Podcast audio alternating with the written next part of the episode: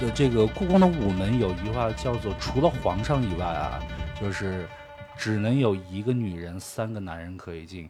这个话题我引申一个是什么意思？就是我小时候去故宫，或者你去故宫的时候，不是你看中间有个大门洞，旁边有俩小门洞。嗯嗯我给身边人我说，你们要是去故宫啊，你甭管去一次还是去十次，尽量走那个最中间的。首先，皇上是从中间走，而且走那个你看它中间是有那个中轴线的那个砖，它从那儿走。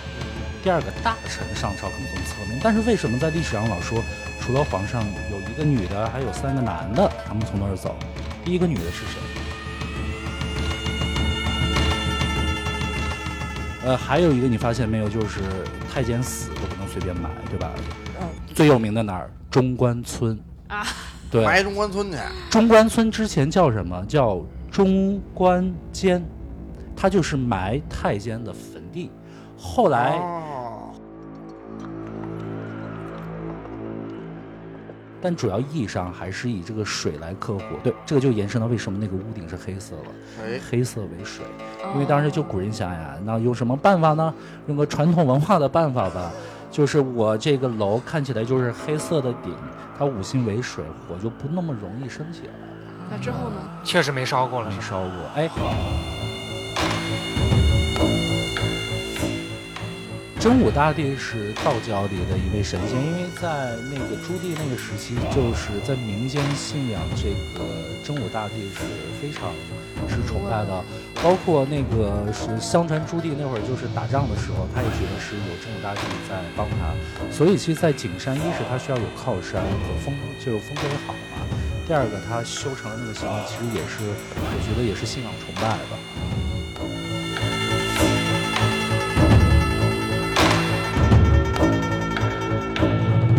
大家好，欢迎收听新一期的三元之道，我是你们的主播洛克西。大家好，我赵彤。嗯大家好，我是小金。大家好，这是雪雪。大家好，我是伊尔汗。大家好，我是廷浩。哎，廷浩老师是我们非常著名的风水师，我台著名风水师。哎 对，吹的有点过了，是真的真的，人家这是吃饭的家伙事儿。所以今天呢，也是想要请请廷浩老师来给我们讲一讲有关风水学方面的知识。嗯，瞎聊，大家瞎聊。对，我觉得这是很有趣的。之前我嗯对嗯就是听一些干货的东西，我都觉得挺没劲的，像上课一样。但是廷浩老师说风水是让人引人入胜的，有嗯呵，对，呵真的真的真的。所以我觉得大家有可以今天一起来体验一下啊。嗯，急不可耐了。对，因为因为之前群里的朋友们一直在说想要听听故宫的这些风水啊，或者有意思的事情啊，所以哎我们就找廷浩老师来聊这个。嗯哎，我觉得可不可以今天在聊故宫的时候，还加入比如说，哎，根据故宫这个风水学的这个知识，然后我们平时嗯在家里应该注意些什么？呃，因为前两天这个赵彤约我的时候，我很纳闷儿啊，因为我知道你们电台有好几个都是北京的孩子，我说。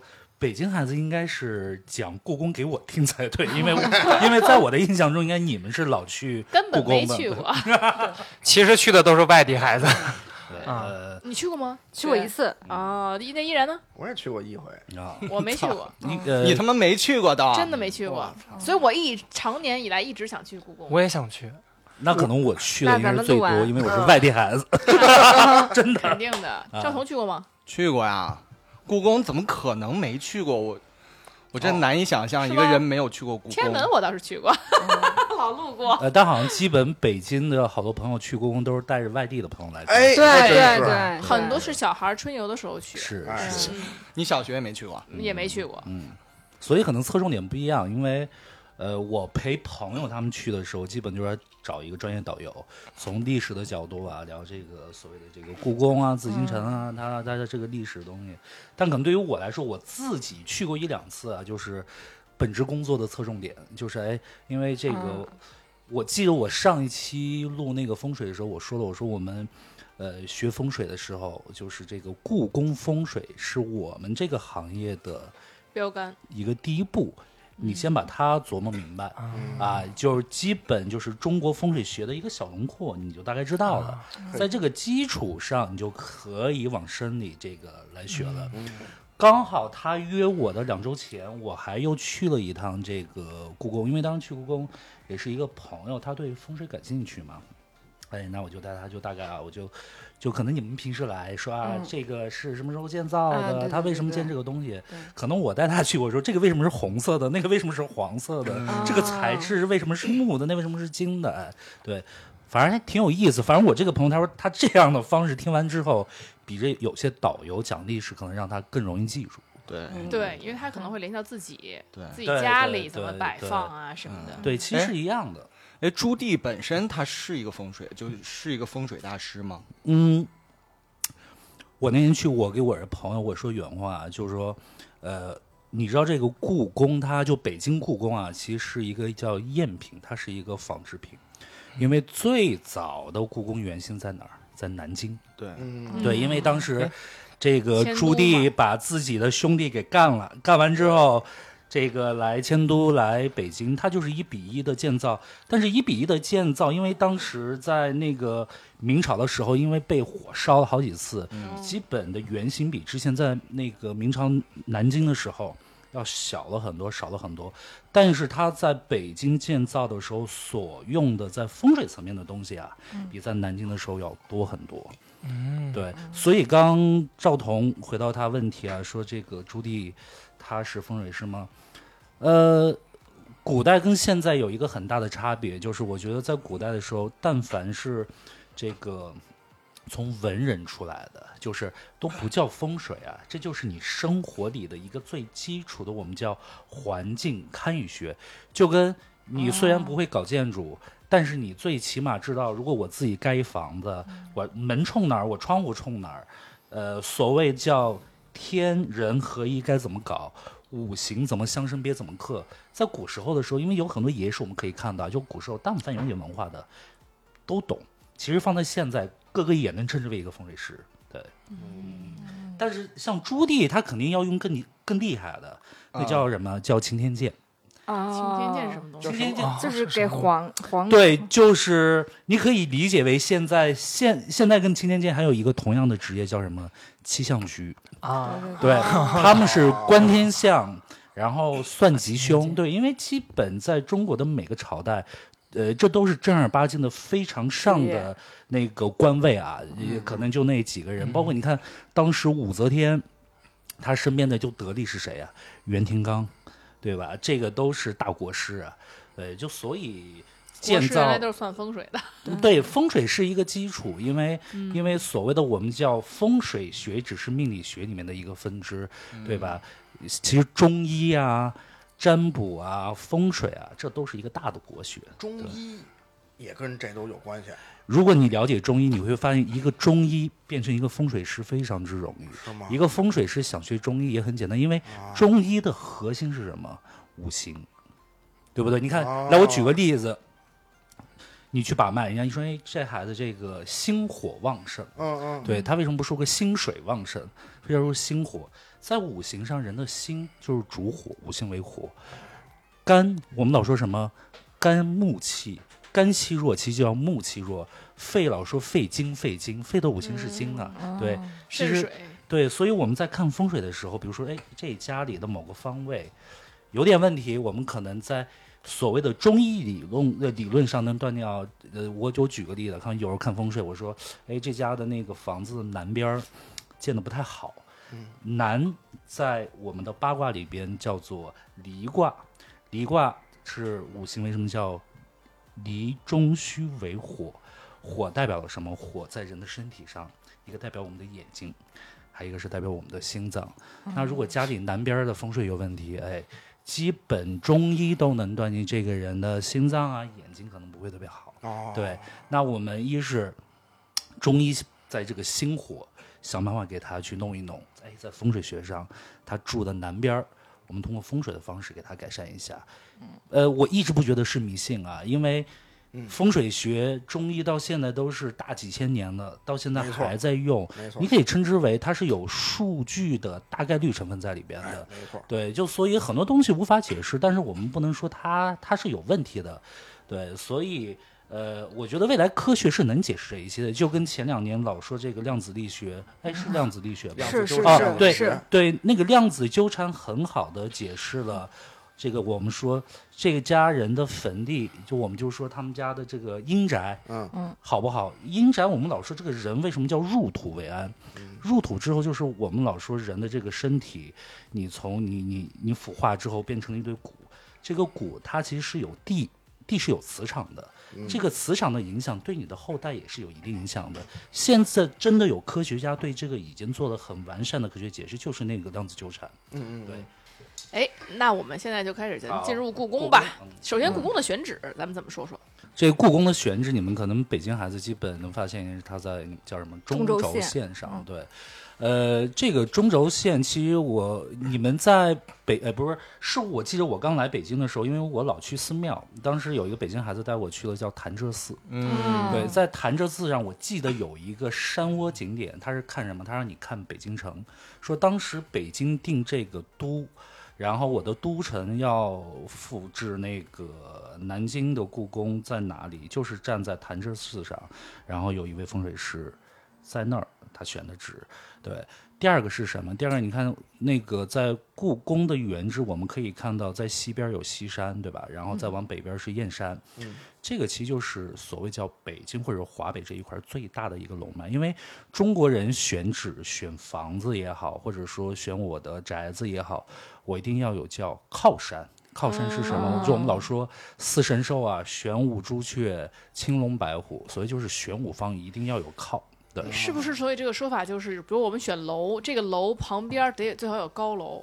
对，呃，最好是你们家楼后边儿还有高楼，这就叫有靠嘛。因为哦现在不是古时候了，现在这个现代社会哪儿城市有那么多山？嗯，像我们看风水的时候，我说楼我们叫做沙，它也指山。水在哪里？有水当然好，有湖啊，有河，但是很多地方没这个。我告诉你，马路它在风水里叫做水，是为什么？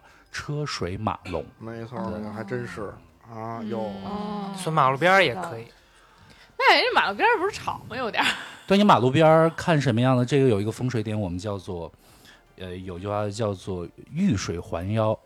遇水还腰是什么意思？你看，就是你腰带，就是比如你们家前边儿有一马路，它是一个弯曲的，它是环抱你的，嗯最起码这条路有。对你来说，你学过物理，你知道它是有一个远距离的，因为它有一个弓形。但是不好的风水是什么？这家刚好在弓形的对面，就是这个弓，相当是对着它，啊我们叫反弓煞。哦这个都不用说风水啊，就是你开车，你试一下那种转弯的地方，你车速要是快，哦车就飞出去了。是嗯但是现在是北京这个车这个路是直上直下的，嗯直路比较多，它没有这个弯弯绕绕。哎，我家就是一个特别典型嗯的，因为啊我家跟哪儿呢？我家跟三就是北京三环啊，嗯三环东北那角儿三三元桥那儿，啊那正环那好儿，正好是在三环内侧。嗯有环了，哎，就是我家是在那个宫的内侧，然后正好三环外边是哪儿呢？三环外边是太阳宫，嗯是望京，是嗯那、是那边，嗯嗯然后就那边就。各种的不是都说什么不就不太吉利嘛，怎么怎么着的嘛，然后然嗯后好像也出过很很很多事儿，嗯嗯，那哎，所以自己还是要有一个这个所谓的风水基础，就是说你选房的时候还是尽量的对按古人的标准去选一下。呃，包括我再举一下这个故宫的例子啊，你看那个故宫，我们从天安门奔北边儿，下一个进去是什么？是午门嘛，对吧？这个午门你发现没有？它不是一个平整的大门，它是凹进去的对。凹进去是什么意思？在风水里或者是在我们的传统文化里啊，高为阳，低为阴，凸为阳，凹为阴。那它为什么一个大门要搞的就是在五行为阴呢？因为午门的午，午是什么方向？午是正南方，午也代表了离卦的方向是火气最旺盛的。你知道中国人讲究一个叫做中正之和，就是平衡。嗯嗯，所以在一个火最旺的地方，我需要你说再来一把火，哦那就不行就容了。易着火了。对，我要叫水火济济，就是平衡。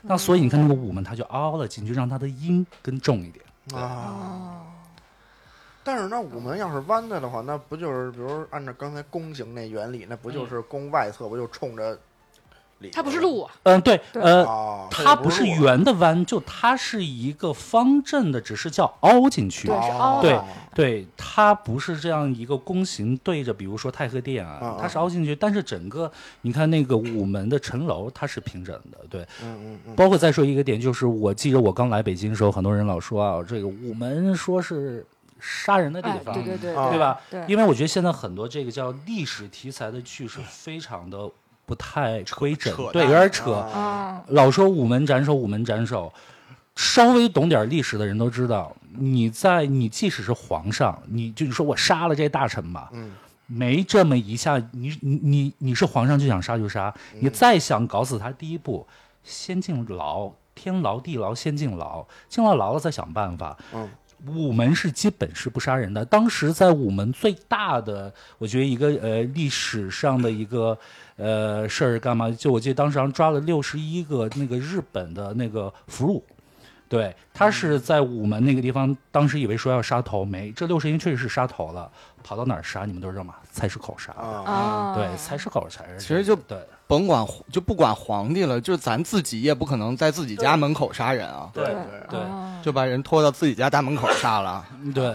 然后说到午门，刚好也是有一个呃有趣的这个小就小点，就我觉得也算传统文化里，你知道，呃，这个故宫的午门有一句话叫做“除了皇上以外啊，就是只能有一个女人，三个男人可以进”。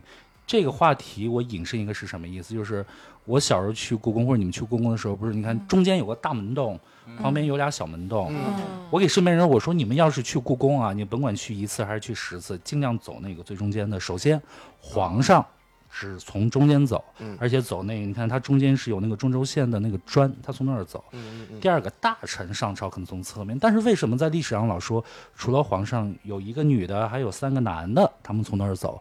第一个女的是谁？皇后皇。皇嗯太后呢？对，也呃是，，她曾经皇是皇后，皇太后，她肯定是、她要么从皇后对变的，她要么就是从这个皇上他妈变的，对。但但是正儿八经从宫外能第一次从正门走的就是皇后，嗯，对。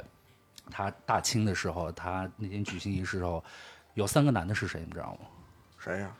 还有三个男的可以，爹还有三个男 的，对对太太子，监嘛，对，太子，那个太太哎监监更怎么没资可能格。啊太子那个你去故宫看一是的嘛，下那，没有抬轿子的嘛，他你们去只能走着啊对呃，你你知道，对，他们在那个的时候，他们会是下经车常吧是应走该下去嗯的，对、啊哦还有国师，对，不， 国师第一第一个是状元，哦，第二个是探花，嚯，嗯，对这他妈什么时候学习哦好都有榜眼用不能 吗？对对，第三个榜眼，榜眼不是第二哦个，啊，对，第二个，对我马顺说就这仨人，哦对，因为你知道，在明清的时候，尤其清朝的时候，你要是个老百姓，你只能学习，没有其他办法。嗯对对，做人上人，去故宫看一下啊那个宫女和太监住住在那儿。一，首先太监是不允许在宫内居住的，哦，对他们得在宫外，每天对下班回回家，对。虽然他不属于一个完整的男人，但是对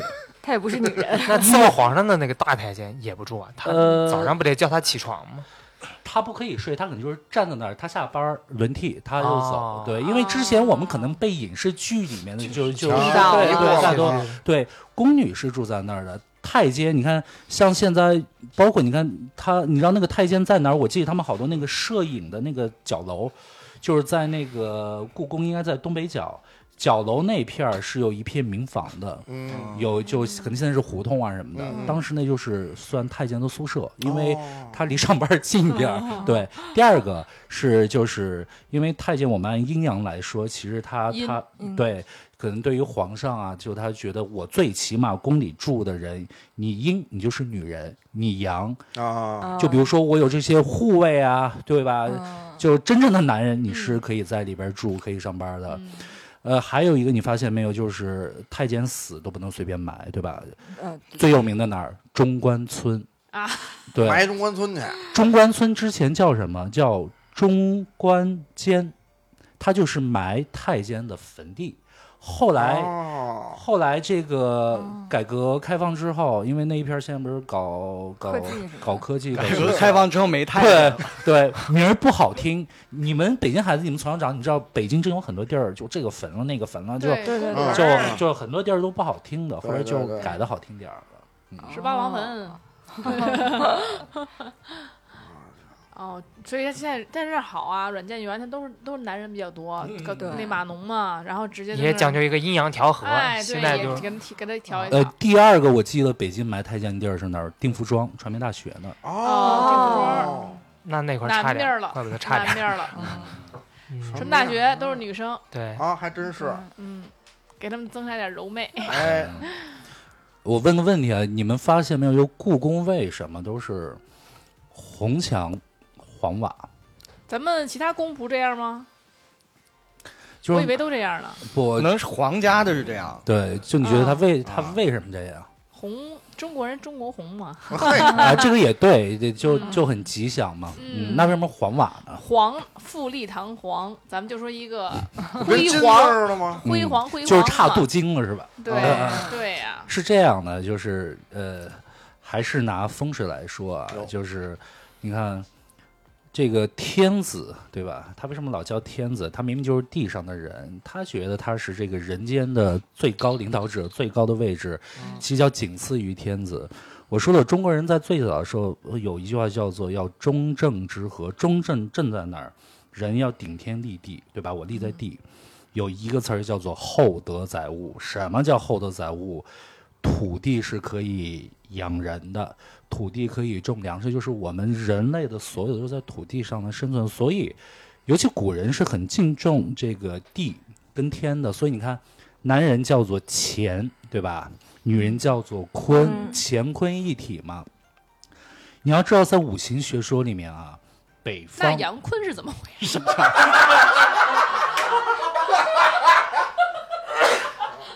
就然后阳嘛，阳嘛嗯就太那什么了嘛，对杨坤老师的阳，对他说对，可能这个阳气太足，坤需要来中和一 下。对吧，嗯，明白了，别你觉得我们中国原来他这么有北风水方是属水的，东方是属木的，南方是属火的，西方是属金的。嗯，土属哪儿？土在哪儿？中土间在中间中间。啊嗯对，土在中间。黄泉是中国的中心核心。第二个，这个皇上老说这个这个国家的设计啊，然后这个对于老百姓来说就是。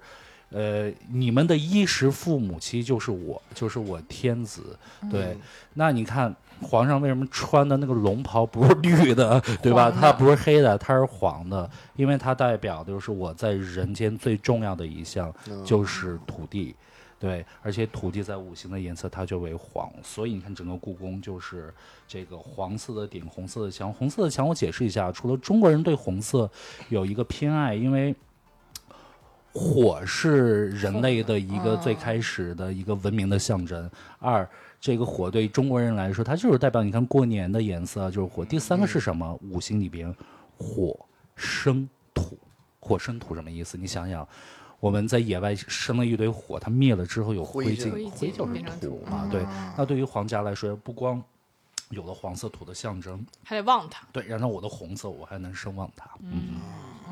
嗯，所以是叫天子穿这个土黄，是吧？穿那个 黄要旺吗？就是就是穿土地这黄， 对，就穿的黄色土嘛，对，就得穿的土点儿。啊，就是那如果要是说他不穿黄的，他就不能叫天子。呃，他不是不穿黄不能叫天子，正是因为我是天子，你你就你知道，在那个时候，尤其明清的时候，你黄的那个玩意儿可不是老百姓便随的便能穿穿的，啊对对对啊只有我能穿。对对对。然后说到这儿，我刚好我记得我前段时间去故宫啊，我之前都没发现，故宫里有唯一有一个楼，是一个黑色的顶。哎呦，嗯，我不知道你们之前有没有就是对这有没印没象？他们都没去过。没留意之防前火的啊吧？老师讲过，我都记住了。对，因为我之前发过一次这个视啊频，对对这个也是我是后边才知道的。那个地方呢叫做文渊阁，藏书的，对，《四库全书》就在那个地儿。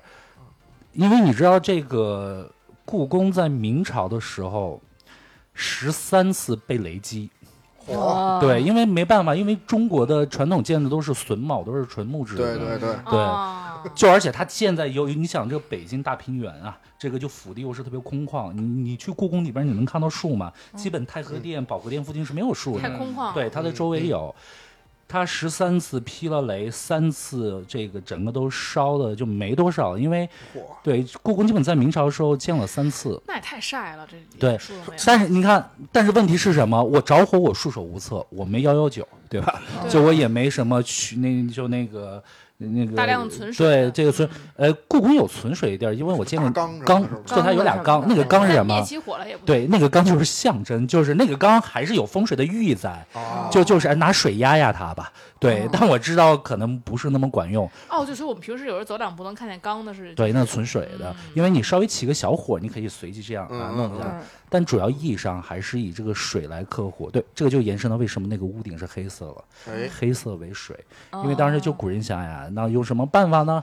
用个传统文化的办法吧，就是我这个楼看起来就是黑色的顶，它五行为水，火就不那么容易升起来了，那之后呢？确实没烧过没了，哦是吗？烧过。哎，呵，它哎看起来就像被火烧过以后， 你知道这个故宫就是关于这个起火的啊，他们弄了很多装置，就还有一个就是你看中国的屋顶的那个屋角不是有那个呃几角兽动嘛，啊对就对对就什么对仙人骑鸟啊，就之类嗯的。嗯说个知识点啊，古代你看的就上面那种，就我叫它小怪兽啊，嗯，这个小怪兽越多，说明它这地个位越的大。嗯越高，对它地位越高，它的等级就越嗯高。哦故宫那边等级越高，就是有九个嘛，对吧？在明代的时候就是九个，清朝的时候康熙老爷子给搞成了十个。哟，你知道为什么？因为很忌讳十这个数的，因为九五至尊，嗯，对对，在哦在故宫里面基本都是一三五七九单数，单数为阳，双数为阴，很忌讳这个。那搞什么呢？对，后边一看你怎么搞到十个？这不是挺那什么的？他就他说这十个就不算十个，这个鸡小兽还是算九个。他在九个后边放了一个长翅膀的，嗯，就是拿一降魔杵的一个，小天使。对，一个小天使。嗯 那个小天使是谁呢？是雷震子，哦哦对，是咱们的邓元帅。是人哦，我记得马上，我前两天看那个《封神榜》吧，那个啊预告片儿不出啊了，啊对哎，对就我对看对里边那个对特效，就一大翅膀，就特别酷，就嗯长得像个鸟儿一样那个，那就是雷震子。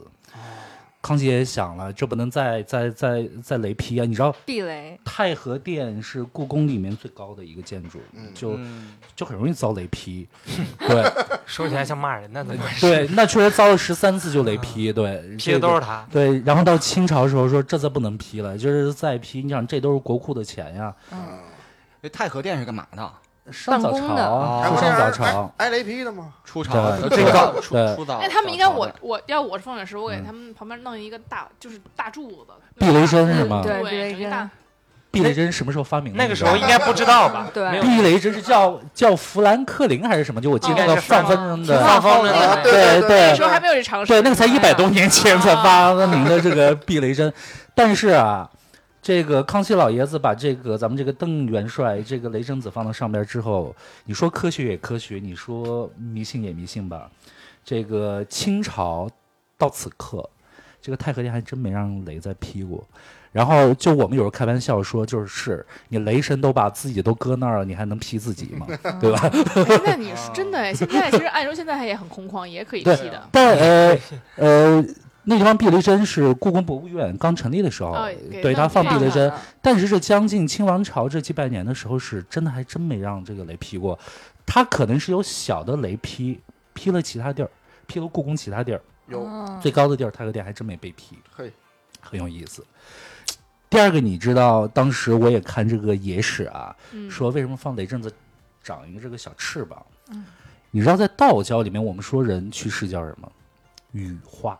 哦对登仙羽化升天对，对，羽化升天。因为像这个这个天子啊，就皇帝，他就他觉得，哎，一一这个先雷先别劈我， 对；二放一个，你看这有翅膀，就是象征着就是他也是天子嘛，他也跟中国，因为道教文化在那时候还是挺深入的啊，就是我也像这个嗯。这个神仙一样可以去去上边儿，哎，去羽化，对，它也有这个寓意在，对，很有意思。家里也放个雷震子吧。哎，雷震子是蓝色儿的吗？啊，这个不是不为知啥道不是您吧没看过那《封神榜》《封看过封神演义》是蓝色儿，故宫 上面绿是蓝绿色啊儿色儿是不是的，故宫那肯定不是，就那那电视剧上是蓝色儿的，还是绿好像色是儿的蓝色的是吧深蓝色的。贼可怕！我操嗯，我小时候看着他就哭。看但但雷震子不是其实是喜欢那个妲己妲吗己，对嗯，那是野史 吧？我操！反正《封神榜》是的，但是我们当时开玩笑说他应该把电母也放过去，其实真劈下来的是电，不是雷。哎，啊对对对，对对，电母是谁啊？电母、啊、是谁啊？竟然竟然问了赵彤，他最不可能知道的。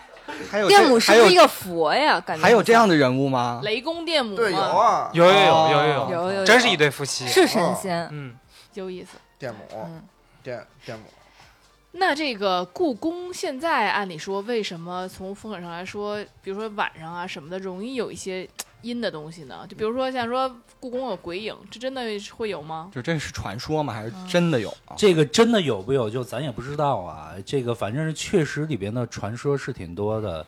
呃，我可以衍生一个话题啊，就是你知道那个清王朝，那个清王朝从哪儿迁过来的嘛？就是长白山。呃，其实他们的满族嘛，因为满族就是从东北，嗯，他们这一路大军应该叫呃努尔哈赤的子子孙孙嘛，他们嗯就建立了大清王朝。建立大清王朝的时候，因为他们来北京之后，你知道他们的核心的宗教信仰是萨满教。嗯，对，哦因为因为像这个满族，他们最早就是在大森林里就是、呃、打猎呀，然后他们就是敬天地呀，他们其实叫那个我记得好像叫女真神文化嘛，对。嗯呃，我那天在故宫，我发现就是这个中轴线，这个中轴线，你发现没有，在故宫的每一个殿都是门儿最正的就是中轴线，嗯，但是在故宫的最后一个殿坤宁宫，就是皇太后休息地儿，这个门儿给移位了，这个门儿给移到东边了。中轴线柜是一窗户，啊，窗户你再往里边看是什么？是一个灶台，是他们祭祀的地方。所以在故宫里面，其实，在古时候的祭祀，因为故宫有很多祭，一是故宫在那地方是有祭祀的，然后你刚我们之前说的什么天坛、地坛，它也是祭祀的地嗯方。嗯那个里面祭祀干嘛？每天杀两头猪，早上杀头猪，下午杀头猪。旁边在它东南角就还有一个杆儿，就是挂那些什么长长堵堵的东西。啊，对，就所以他们说，你长时间一个祭祀的地方，对吧？人又住，它又祭祀的地方，它阴气是肯定是重的。二，故宫为什么乌鸦多？这个乌鸦多，一是跟他们每天放那些所谓的这个叫杂碎吧，嗯就是引来。其实我跟你说，如果北京有秃鹫啊，就这种可能秃鹫就也就不少那时候。对，因为就乌鸦也是吃这些东西的。嗯第二个是当时有一个传说，是努尔哈赤在打猎的时候让敌兵就差点给给给弄死，然后他已经剩他自己了，都没地儿跑了，然后天也变黑了，他就觉得啊，那就这儿等死吧。说过来了一群乌鸦，把他给遮挡住了。敌方过来一看之后，因为中国人从古代觉得乌鸦其实是不不吉利哎，对，那个是不报吉丧利鸟的嘛，是他他们过来说，哎呦，这这一群乌鸦不知道在那是叼什么东西呢，不吉利，他们就走了。努尔哈赤把乌鸦从那天起封为他们满族的叫神鸟，嗯对，所以他们说北京的乌鸦其实跟当时，因为他们对对萨满的信仰，对乌鸦的信仰，所以他们就是大量的也是可能是带了一批过来，一直在养殖。对，嗯，第二个，故宫里面死的人太多了，就是从古到今死的人是太多了。你你就你你你说那些宫女太监得死了多少？二，可能你们去过有个叫珍妃井吧？你说那个井里嗯面，可按理说不能在里对边杀人吧？按理说应该是拉出来午门杀吧？呃，刚说我刚们说不杀完人，啊我们说的不杀人，可能是那些我们觉得，比如说有官职啊的，就或者是在名录上呢，可能不是随便杀。但是里边，我觉得那些无名之辈，可能就跟一个苍蝇蚂蚁一样，啊对对对对可能死 可了可就能死该了死就死。对，因为故宫那么多传说，我就我是觉得是气的问题吧，因为我们老讲说气跟气场的问题。第二个可能，反正之前有解释啊，因为故宫里面的它的建设的可能风水的环境，然后一嗯些材质，可能是跟说好像是录音机的那种效果。啊，对哦对对对对，就是存那儿了。对，因为我刚说了嘛，在故宫就经历了很多次打雷啊、闪电啊，对，它可能是有一个储存效果。嗯对，反正我之前还听一个朋友说，就反正是嗯，故宫最早的时候晚上里边是有军人巡逻的，我嚯，嗯，但是但现在没了。为什么？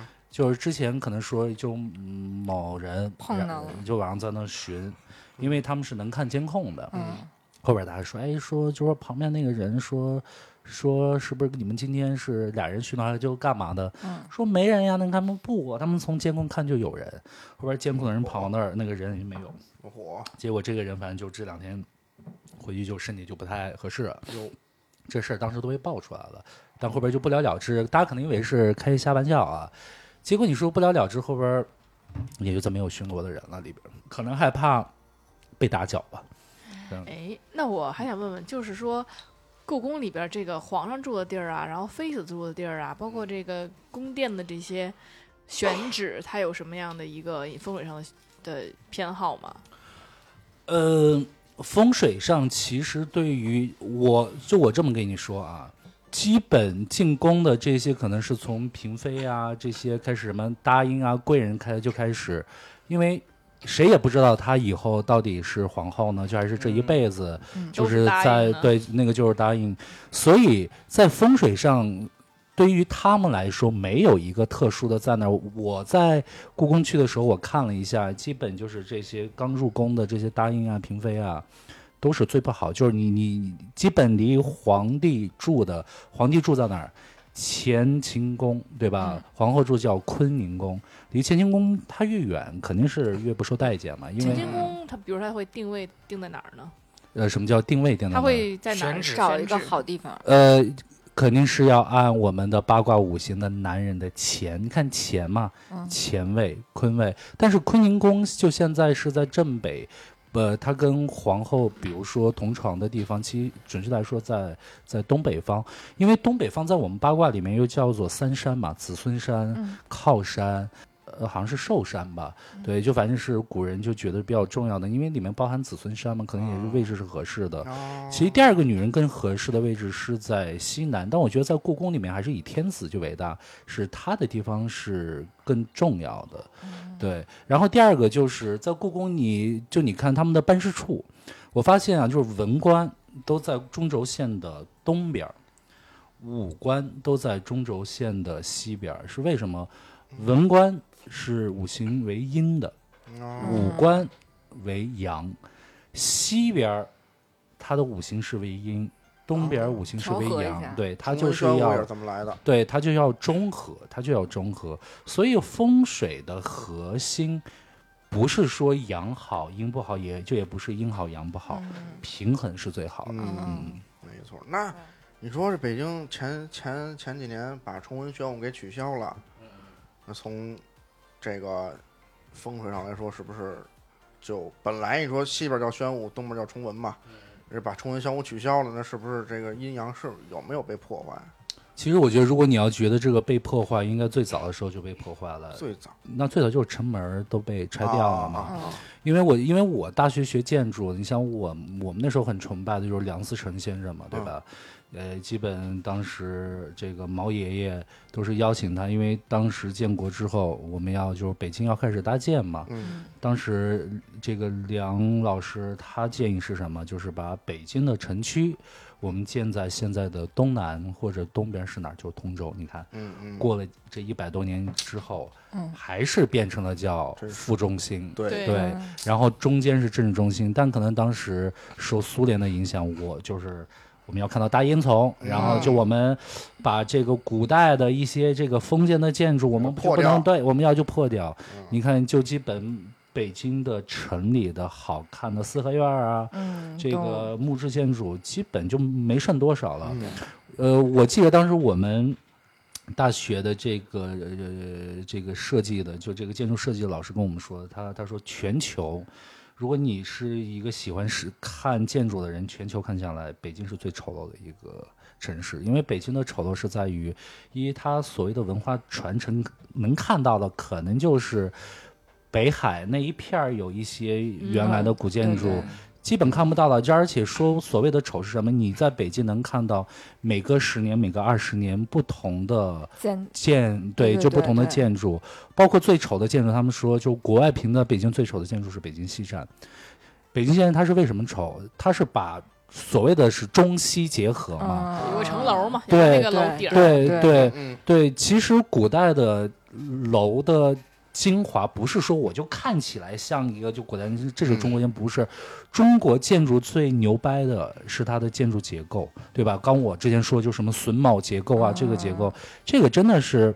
嗯，现在已经是没有任何传承了，因为我前两天跟一个做建筑的朋友聊，其实现在国家也很着急这件事情，就是中国现在在建筑学上对中国传统建筑是有研究的，研究是在研究古代是什么样的，但是现在基本中国学建筑的没有在在往下传承说我们古代的那波建筑就是我们要怎么建，按那个原始的方式建，怎么嗯复原？嗯对，基本现在是断了层了，就基本现在因为因为没了，因为已经没人这个手艺了。嗯对，可能简单的还有，对，就就就，所以我们有时候看北京的这个建筑，尤其有我们学风水的，嗯其实我看非常之可惜。呃，第二个建筑，我就我就我也插个话题吧，就是你看，呃，我们去欧洲，就基本上百年的那些都是大理石啊、花岗岩嗯的对就对建对筑，对吧？你现在看很美，然后传承的也很好，因为它确实是不受环境的影响。但是中国没办法，中国嗯它对为什么都是木质结构？这是跟我们的文化信仰很大的关系。中国人是死为大，中国人把死是看得很重的。嗯你看中国人古代的基本有钱人的棺椁，它一定是石头的，就它即使是木棺，它也是有个大石棺的。对，就就包括你看我们中国的那个，就很多墓，所谓的地宫，到为什么就现在中国的墓就出土的他妈保存的比土上的建筑就都要好，对石，头因为因为他觉得这个是永恒的，这个是永恒的，因为他觉得我我人就活这么几十年，然后就我住的这个地儿无所谓，反正住几十年他别破就行。嗯跟国外恰恰相反，嗯你看，就国外他是觉得我我既然活这一辈子，我就要活好，我要感受到就是，但是他们死了就那就觉得嗯对就对是对啊，化为包括这个。这个什么水葬啊，就这种可能，这这个都是西方传进来的，因为嗯对对因为对中国人最就最早对这个入土为安嗯是非常之那什么的，没错包括现在也是，像家里的很多老人，我觉得他不见得接受火葬这件事情，对，这没办法。嗯嗯所以我觉得就是现在像我们算年轻的搞这个行业的，我觉得我们更多的不是说把中国的风水学怎么需要年轻人去信不信的，不是这个问题，嗯是里面涉及到中国传统文化的东西，传承怎么去传承，怎么去保留，怎么让你提得起兴趣来。对，我觉得这很重要。确实，现在好多那个古代的历史重要人物，你能找到他家住哪儿，但他但还没有找到他坟在哪儿。哎，对，对那这个传承如果断了，你觉得以后咱们能课本里学这些东西吗？应该可以。我为什么说应该可以？因为我去年去好像是山东大学吧，就现在有一些大学里面，有它风水课，对他已经开选修课了。对对他已经开选修课，其实他开选修课的意义还是在于试探，其实在一个试探。呃，其实有的时候我们老为风水证明啊，我说的风水证明的一个点是什么？就是它不是迷信，正儿八经的风水它一定是叫环境科学，嗯是我们古人总结出来的规律。嗯我为什么老说农历那么牛？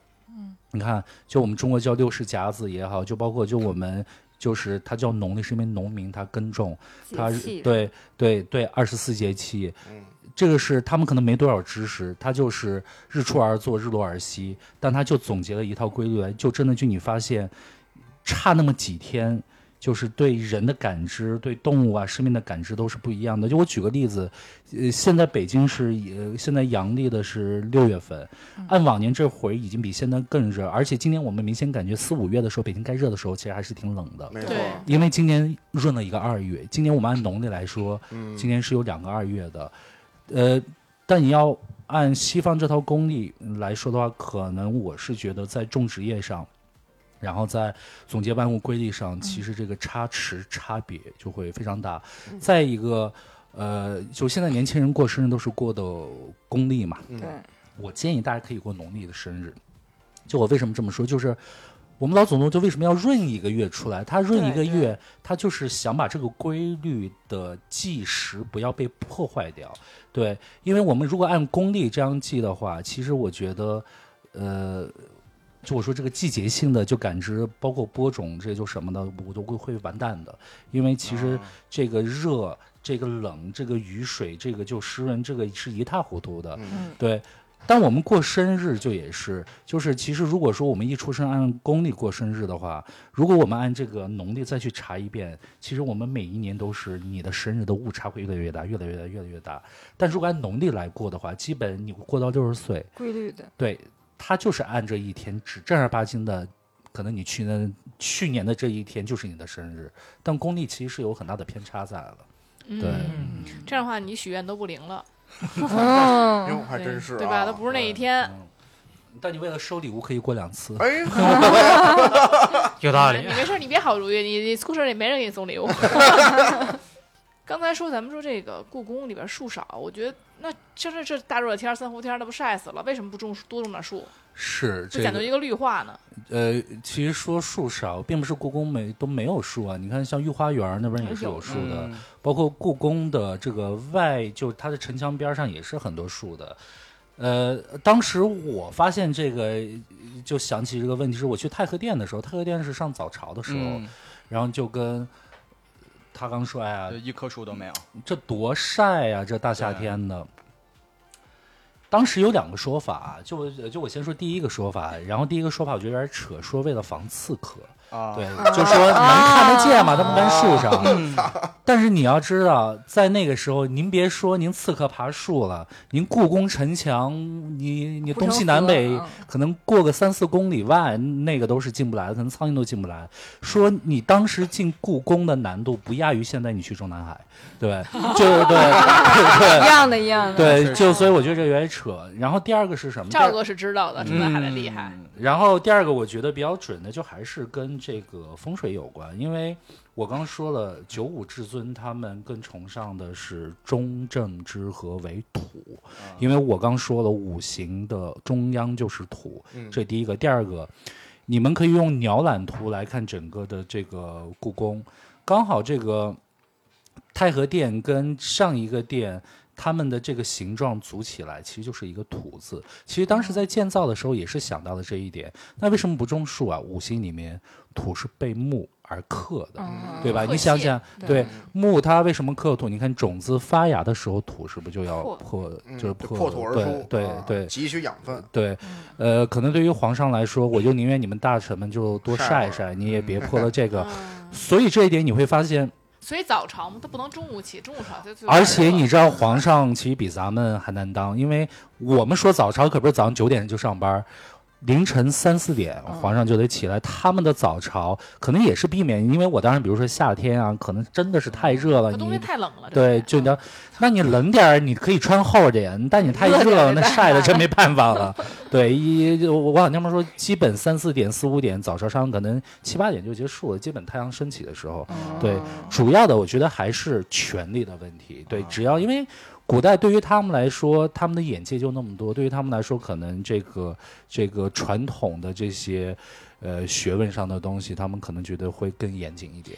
那可是这个没有树的话，它整个一个绿化以及它的这个，比如说降温啊，整个这宫殿里但也只得很有热上早朝那一片没树，好像是。呃，但它的降温，就我觉得帝王不会考虑你冷不冷就热不热，就跟那我没它关屋里系。也热啊呀。不，那个你知道，你们现在去故宫吃饭地儿叫什么？叫冰窖吧。嗯对对，那个冰窖最早是干嘛的？就是存冰的。你知道冬天，嗯因为在故宫内部、外部不是有那个金水河嘛？嗯金水河在冬天的时候，那些宫女太监们，他们就找工人，就是把河里的那个冰块儿整个裁完。就你看，咱小的时候，就我记得那会儿没电冰箱，就卖冰棍儿的，不是那种棉对被什么哦对。对，呃他们也是用这种方法储存的，储储存，到夏能天能能，因为嗯，他们也会有所谓的冰窖，冰窖就可不是在房子储存，他们是有窖的，他们是有窖的，嗯嗯然后储存在夏天就供皇上来用的。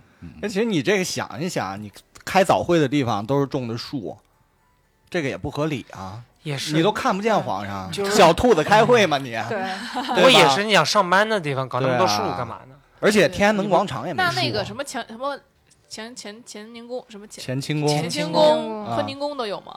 那个后面好像是有有有有有的对屋子后面面好后像院儿周都有边都有的地有方是有的的，对，呃不是说里面一他棵们树都没寝有。宫的地方，他们睡觉有后院儿都是有啊树的。那刺客说那更不靠 谱了，对吧？就专找你睡觉的地儿去了。而且我觉得还有一个原因是，他那个大殿前面那些石板路，它的地基都特别厚，我觉得对得有好几米。你没法种树啊，你种种下去树也没有，它的根也发不出来呀、啊没法成活。我觉得哎，对，我还想问一个，也是刚才那个咱们说一半儿的，说那个把那什么猪，说早上杀头猪，晚上杀头猪，把那猪的下水都挂在什么杆子上边儿对。那卤就是就北京人不是还还吃卤煮吗？那你说那玩意儿嗯不都糟践了？呃，其实你知道，在那个时候，其实老百姓对可能这个日吃肉这件事情，就我觉得还是很贫瘠的，就吃不会特特别多。你要知道，当时在野史里面，就是故宫，他每天因为萨满要祭祀，嗯，就是呃讲两个很有意思。然后第一个，他们早上晚上他们煮完肉之后啊，他们是白水煮肉，因为他们要给神吃的嘛，就用白水煮哟。煮完之后干嘛？皇上每天会邀请不同的他看中的大臣，然后来过来来吃这个肉，说明我是对你的欣赏。嗯啊，二忆苦思甜，不是吃吃吃吃猪肉，白对水煮的，吃猪这肉，呃非常之难哎吃，非常之难吃。这是吃猪肉啊，这是非常之难吃。你看，包括野史后边写一个就很有意思，就是有些大臣都会给那些太监给给塞红包，是干嘛？带点佐料。对，太监会撒盐的，这个啊所以那好吃。但是你不能不吃啊，这第一个，第二个会有很多下水。那你这个下水，你天天不可能给那些乌就乌鸦都能吃完，那这些太监也得赚钱的，他们就是每天成批的，你每天至少得四头猪吧。啊他们这些下水，其实在外边儿，因为太监我说了，他里边上班，他外边住他，还出去呢。嗯他就他出去，偷偷运他们进把下水就是北京城就周边儿这些开饭馆卖卤的煮，对他们去卖卤煮。火，啊哦，但所以故宫里没没回族是吗？ 对，我也想说，那那你这要是来回族，让人请人故宫里有回族啊，香妃啊，哎，还真是啊，香妃是水煮说吃猪肉没什么兴趣，但说宫女儿人家香妃进来还专门建了一条牛街呢，那那那就给香妃搞的呀。啊，真的吗？嗯牛街就给香妃搞的， 哎，，那你说也他 有们回民餐，我我操的天，那是为什么？就因为香妃嫁进来之后，她确实因为在古代，呃，就尤其在清朝的时候，你说满汉，呃，像满汉他们也联谊嘛，嗯然后包括有蒙古啊，有藏族，包括香妃进来，因为相传当时香妃进来太想念她这个故乡哎嗯，呦，家乡了，美食什么的对，但就但是这个皇上又很伤心啊，这这这姑娘天天想老吃下家，水对，嗯说站在那个城楼上，他就往他家乡的方向看。那你别看了嘛，我就给你搞条跟你家乡一样的街，哦就是现在的牛街。啊，嗯那我们能吃到那么好吃的，那所以那早就不是那时候的牛肉 了。不过我刚才说那个吃那个卤那个猪肉的问题，那个比如依然吃可以吃一口填一下自己，然后就加点味儿。哎 呦我，咱们问问美好的事儿吧。嗯对，啊哎你说那后宫那么多佳丽三千，他们住的地儿，我听说那个故宫里面不是有九千九百九十九间嗯半房的吗？嗯，为什么是这半间还是怎么来的呢？呃，你知道皇帝他他觉得他就是在天上叫天帝嘛，因为古时候相传啊，天上的天帝是有一万间房子的，然后那个当时朱棣说，哥们儿也来一万个吧。相传说他做一梦，说就梦到这个天帝了，反正就这意思。你这有点狂妄了啊！你跟我平对起平坐。然后后边他就觉得，哎呦，这确实是有问题的。然后后面找工匠嘛，说这该怎么办呢？后边想，那就九十九间半吧，对吧？那我比这个天地就少就半间儿，嗯对吧？二九五至尊，九跟五又就是就皇上是最喜欢的嘛，说那就九九千九百九十九点五吧。嗯但是啊，其实没那么多，是为什么是？呃，我记得好像七几年的时候，这个故宫博物院专门找人去去查一下，我具体忘了，但我记得好像是八千七百多间，对，根本没有到九千九百九十九， 啊对这唬个，人呢，对对，啊呃，甚至说在明朝的时候还超过了有一万多间哎，呦嚯，嗯对，因为那个时候是发生火灾，也烧掉了不少，对。哦那挺还好有一个就是就是就是它故宫一般不都是和景山配套的吗？嗯然后就配 是套就是就是有人不是说一直传就是景山那个山其实是嗯就不假假对的，对堆对，出来的。啊、对它，呃，它确实是堆出来的，但我觉得，反正看山像山，它就是山吧，我觉得也不觉得是真与假，因为当时是修这个故宫的时候，就是你挖了很多土嘛，然后你哦呃，包括修那个什么前后修，海对，说你看就像那个颐和园的那个，就那个，打水池子啊对，就那个水池子里的土都成后边的那个山了，啊，啊，呃对，因为那个故宫后边的景山的很很大的还有一个原因是风水里面我们老说玄武嘛，你是正北方，我们老说人要有靠山，嗯你得高高为靠山。然后第二是什么？然后第二个是我、呃九几年的时候，就是有一个我记得好像是做这个卫星的一个老人家，嗯就是做卫星图的，啊，突然你知道看到那个景山啊，从高空看下来，景就景山特别像盘腿儿坐的一个老人，然后那个老人其实是谁嘛？是真武大帝。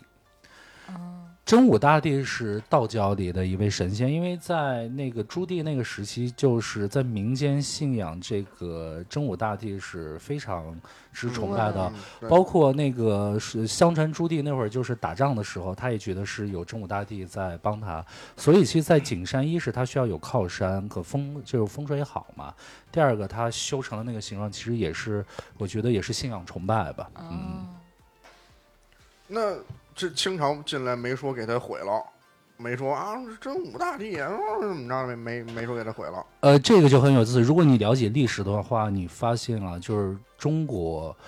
呃，基本每一个朝代都是要自己建新的都城的，都是要毁掉建的。嗯嗯，唯一就是清朝没有毁。清朝没有毁的原因是，就我觉得接盘，这其实我们老说这个清王朝是接盘了，对嗯对对呃，对，这个明王朝，对嗯啊对，就呃就所以对于清代的皇帝就来说的话，我不是说征服了他，或者说我们激激烈的厮杀搞到了这个就王朝，所以对于他们就来说，我无需再嗯再建立嗯起来呃就对对就再但是见，这个什么床铺得换一换吧，不能跟对大 S 似的，呃床都不换你去坤宁宫，你看一下那个坤宁宫的窗户啊，就什么的，就是其其他店的窗户就跟咱们现在窗户是这样，就这样开的。嗯坤宁宫的窗户是有点像咱们现在去欧洲就那种酒吧的大窗，是这样拉开的，就特别大的窗。哦嗯这也是当地是当时是在那个东北农村都是这样的，因为因为清王朝他们从那边过来的，因为你知道在在沈阳现在也是也有故宫的嘛对。啊，对，就当时也就相当于故宫跟台湾湾也有嘛，台湾那个故宫博物院也挺牛的对，对嗯对，所以说还是会尽量进行修改，根据自己的爱好小修小改，但他不给它弄坏，对对，嗯，重装修一下。是是，他们肯定也里边的什么格局啊，就这些肯定是按自己的去考虑。你看，就包括那个慈禧，她我记得她住的那个房里面有一个很有名的，就是我们当时学建筑的嘛，我们知道是呃叫仙楼。呃，我就举个，就什么叫仙楼？你就你知道当时和珅就是那个乾隆死没多久，不是把和珅就要干掉了吗？嗯当时干和珅的时候，你知道他最大的这个，他好像是几百个罪名吧。他最大的罪名不是贪污这件事情啊，他最大的罪名是他给自己的呃那个，他不是那个，他先是在那个哪儿，恭王府是吧？我记得，嗯对对他对住的地儿，他也给自己搞了个仙楼。后边我们说什么叫仙楼啊？仙楼顾名思义就是神神仙仙住天人住的地儿。嗯一，啊，你是不能搞这个的。二，当时那和珅说：“我这不是仙楼啊，我这叫阁楼。阁楼是什么呀？就是我们去人家里，如果有二层，你能看到楼梯，那叫阁楼。我当时就去慈禧住的那个仙楼看，你进去啊，要没人告诉你，你找不到楼梯在哪里。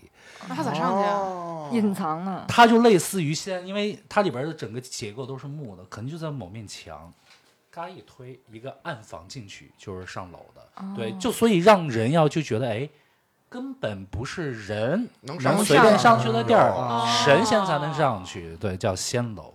不是，但是我觉得就是当初朝代交替，真的就是怎么能少数的满族就而且而且满族和汉汉族，他这个风水的这个文化应该也不一样啊。 对他就怎么感就觉顺理成章呢？就对呀、怎么就接下来了？这么啊对风水跟信仰是没有任何关系的，这个你们一定要那个记着，因为我是藏区出身的，哦嗯因为我跟藏区就的藏区人民也信奉我呃们这个，他风水不，是信，就是我跟活佛聊过，因为我当时观察，因为我在甘南藏丝州出生嘛，我每年回去的时候，我开车路过很多寺院，你发现寺院它永远后边是一座高山，它前面一定要有一条河，而且是怀抱它的河，嗯所以我当时跟。这个活佛聊，就我说你们是有意而为吗？他说不叫有意而为，就是我们就是就这儿舒服。心照不宣，可可就可能我们见面我们就以这方式找，但是我们不嗯不说这个叫靠山，嗯我们不说这叫欲戴还然，我们不说这个不叫就风水，因为我为什么老说风水它不是迷信这件事情，你们要永远要记得，一个好风水的地方是有美感的。就是一个好风水的地方，你的视野我们叫明堂是辽阔的，然后你的左右是平衡的，然后你该高的地方高，该低的地方低。第三个，它是科学的，它一定是冬暖夏凉的，嗯对。包括我们老说南方的风水跟北方的风水不一样，是因为南北的气候差异很大，计分条件是不一样的，对。就所以对于古人来说，古人的所谓的宗教信仰，那是他们的地域文化，对。但是我说了，风水准确地叫环境科学，就是你在不同的环境，你人住的舒服，然后你的视野，然后你的整个感觉都是对的，这个就叫好的风水。这都是对共通的，对，因为风水里面，其实你现在想想，我聊那么多风水里面，其实没有神神鬼鬼的东西在。嗯但凡有神鬼东西出现，它一定是跟宗教相关，嗯它可能跟当地的神明信仰相关。嗯对，但这就是海，就是普天之下都可以共用的东西，对对才对叫风水。因为你知道，现在在欧洲啊，在南美，我见过很多人现在都也对风，水就就他们对风水也很看重。主要还是给人感觉舒服。比如说这家里特乱，弄这个风水很怪，你进去觉得难受，其实也是会是这样子。对那一个家里给你感觉明亮，然后感觉呃阴阳平衡，你对进去就舒服，确实是是对你好的风水就是有些朋友家里过于拥挤，我们在风水里空间为阳，东西多为阴，那你这叫阴阳不平嗯衡。那有些人说，哎，你看我这断舍离，就我家里就剩一椅子，连个沙发都没有。 我说你这就是阳为过，阴为弱了。其实这时间长，人还是会有一嗯会些上火嗯问题。对，所以就是平衡就好。你空间，你空间平衡了，你就是打一窗户，你空气流通都好。没比如错，对，比如你房子就太空，你的气流性会非常大。如果你房子太拥挤，气流又不通。没错。嗯刚才咱们一开始说听您说这个故宫，说您说研究什么风水，先研究故宫。那个就是故宫也算是北京最大的房子了嘛，对不对？这个老百姓不也都是按照就是故宫那种感觉最后去建的嘛，就是大概那个那个意思嘛。那为什么咱们看老百姓什么那个胡同里边或者怎么着的，门口也有俩石狮子嘛？人家石狮子挺精神的，为什么你说这个这个这个这个这个这个这个皇上住住住那地儿哎乾清宫？那个乾清宫、啊，哎，，对他那狮子为什么搭，就是把耳朵给搭上，看着蔫儿蔫儿不拉几的。呃，首先我问你个问题啊，就你觉得当时中国是有狮子的吗？没有吗？咱们舞龙舞狮，还是有狮子的。啊我操，这是个 关键性问哎题啊哈！哎， 舞龙舞狮，龙和狮难道都是幻想出来的吗？中国其实中国就是我们按这个版图来看，中国是没有狮子的。 咱们有有老虎对，中国最早的狮子是在唐朝丝绸之路的时候，进过来的，对，它是进过来的。哦西域看见的，对他从西域看见，因为就跟现在你去迪拜、阿拉伯，你看有钱人搞那个，对那波那斯个时对那个时候中国的很多有钱人，他们也觉得它长得确实是比老虎更猛，因为它尤其那个公狮子，大毛子啊毛对所以你发现没有，就是中国门口的这个石狮子。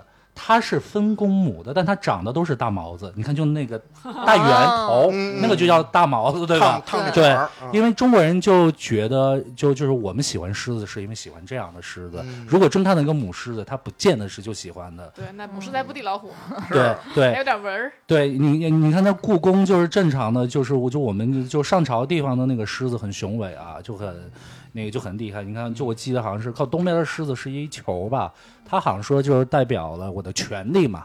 然后西边的狮子下边是一个小狮子，中国人很喜欢的是这个子嗣嘛，对吧？就我这那个嘴里一个球呢？嗯呃嘴里一个球， 嘴里就是要口球，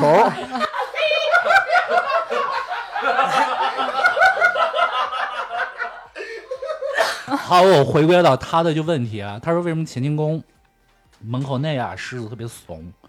因为他耳朵一耷拉下，你就觉得这个狮子就是有点怂。对，不精神。对，呃，古代有一个说法，当时说因为后宫的嫔妃特别多，因为皇上特别烦他们，就是吵，就就是争聊争宠政治的事情啊。对哦对，因为就是你你看。呃，这说就说个小知识啊，就是这个也是他妈这个剧里面就瞎拍，皇上不可能跟皇后或者说跟就嫔妃一晚聊政上治睡在一起，啊，他啊们那个结束之后，穿衣服就走人了。是他走还是那个姑娘被抱走吧？姑娘被抱走来，，我说第一个，就为什么还有皇后住的地方，就是不能跟皇上晚上共同睡觉。你们那个事儿办完，跟皇上暧昧完之后，为什你么们就走，。。一起睡多开不心！不配 杀了皇上怎么办？对对，因为那个时候非常警惕这个东西，因为那皇上这么大地儿，一个人睡多害怕呀！这一房间里，那皇上人家外边肯定有丫鬟，然后有侍卫啊，这是。呃，这个是第一个，第二个就跟你说的，就我当时就也很纳闷，我说为什么在这个宫廷剧里边裹一大被子就抬进去，根本没有抬这一说，你知道为什么？这个也是在故宫的那个文史里边有记载的，在明清的时候，尤其清朝的时候，太监碰一下宫女啊，就比如说我碰一下你，不不要碰了，这可能就是几十大板。如果我的手碰到你的肉了。哎呦，斩立马首拜拜，哎呦立马拜拜！你还抬着哦妃子，你还抬着谁进来？那是不可能的，因为你，哦因为你去看一下啊，在皇上住的乾清宫的侧面，它是有一个被遮挡的。小道一呃，那个一是因为有的时候皇上可能上不了早朝，可能有些大臣过来，人会有窥窥私欲的，可能嗯想看皇上住什么样。哎，你知道这是谁？这是谁？后边才发现这是那个和珅，当时就发明，因为他为什么能做的这么好，是因为就是皇很为上皇上着想懂。对，就这就皇上肚子一嗯虫。第二个，在皇上的这个寝宫的侧面还有一个小门儿，这小门儿干嘛？就是领妃子今今天翻你的牌了，领妃子过来，你先去这个小房里面先先洗洗去啊那个提前先检查身上有没有什么利器啊，什么打簪的、什么啊啊！只要硬的东西全部卸下来，啊然后然后你再去里边儿，然后里边儿有宫女，然后给你再整个检查一遍，梳妆打扮一下，你自己去皇上那屋，啊然后你们俩那个完之后，然后你就从这出来，然后回自己的宫就行了。哎呦那啊做皇上好辛苦啊！就那个的时候那我都也要可以担 拿心，那我也可以，我拿我小肚兜儿叭给他勒死啊， 对，对不对？呃，就别睡觉，那你这个就没办法。呃，但是你因为你知道，尤其在古代，能当上皇上的人，他知道这是多么不容易。你想，嗯，有这么多兄弟，就能到这位置，好辛苦嗯对，就所以就我觉得他再是个恋爱脑，但我觉得这个方面他肯定还是非常注意的。哎，那电视里全全都是共寝，啊没有这共寝了就。嗯，对，今天晚上皇皇上去谁谁那儿啊什么的，那那皇上只是那皇上不能自己去，就是都是宫女呃不是妃他子们来过他来这儿，对，他没有说嗯说来皇上他今可天以去看看，就他可以去看真看。但正不会睡住得回呃，来这样的就是，嗯呃，不会那么严谨，因为因为对呃明白了，对，明因白为了皇上他有可能会去，但是啊在你宫里所就。就所谓跟一个工作手册一样，这个手册里面，那我这么写的对呢，他是这么写的。啊，哦我刚才也皇上想说，我这一辈子只能在这儿我当时也想着，那万一皇上去你那儿白天想来一下呢？啊，对对呀，对皇吧上说，我我跟现在就对哎呀，我就想跟哎我想跟御花园来一下呢，哎对不对啊？啊！啊，哎突然我就对吧，来精神 了，我就让他去妃子那儿亲着亲着亲着，哎呦，不哎，行了，行行行啊，，你这但我觉得最有意思的梗还是那个妃子打扮成太监，然后去偷偷的，就是这是什么躲别人片儿里边对啊，儿的？那个别人 包括他们以前说什么乾隆跟和珅什么是同性恋，哎，巴拉对巴拉对之类对的对对这个对，就无法考证。但是我听很多做历史朋友说，确实和珅是非常帅长得好的，看非常帅，非常漂亮。那这个有些皇上他有龙阳之好怎么办呢？对啊，看没有跟哪儿发生关系？ 那我觉得是不是 对这个，嗯对，但但但但历史上确实是有这有有这样的皇上的，对啊呀、那那他们对他们怎么办呢肯定？有他肯定们有不能，嗯我感觉这种情况不能在这个龙床上发生吧？ 所以发发明了那个嘴里含球的狮子，我们今天是越聊越歪了啊。嗯，但是其实确实聊了很多了。那那个如果有听众朋友们也有这些类型的就有趣儿的疑问啊，或者自己想要说关于风水上的问题呀、其实可以跟我们一起交流。那怎么跟我们交流呢？您可以加我们的这个电台小助手赵哥咪的这个微信啊，这个 Rolling FM R O L L I N G，然后 FM，然后我们这小助手赵哥咪啊，就会把您拉到我们这个粉丝群了。对，群里嗯的朋友们每天都会一起聊聊天儿啊，一起来讲讲八卦呀，所有的这个新闻啊，像最近很多新闻我都是从群里看到的，嗯嗯所以就是呢，如果大家有这个兴趣的话，愿意对聊天儿啊，就可以来到我们其实群大家交流。听完这期，如果大家还有什么想知道的，也可以在群里没错说出来，然后我们再转述给廷浩老师，然后给你一个答案。对，包括有什么哎你们想了解的呀，其实都可以告诉我们，然后我们也会尽量去请一些专家来进行一个解答。对对对，嗯，你们的要求我们都会满足的。你这说这我没 说啊，赵哥说的啊，赵哥这老是说赵哥说 的。啊，今今天今天依然就提个小球的要 求。好，那我们今天聊得很开心啊，那我们就谢谢廷浩老师，我们下次再见吧。拜拜。拜拜。拜拜拜拜，再见。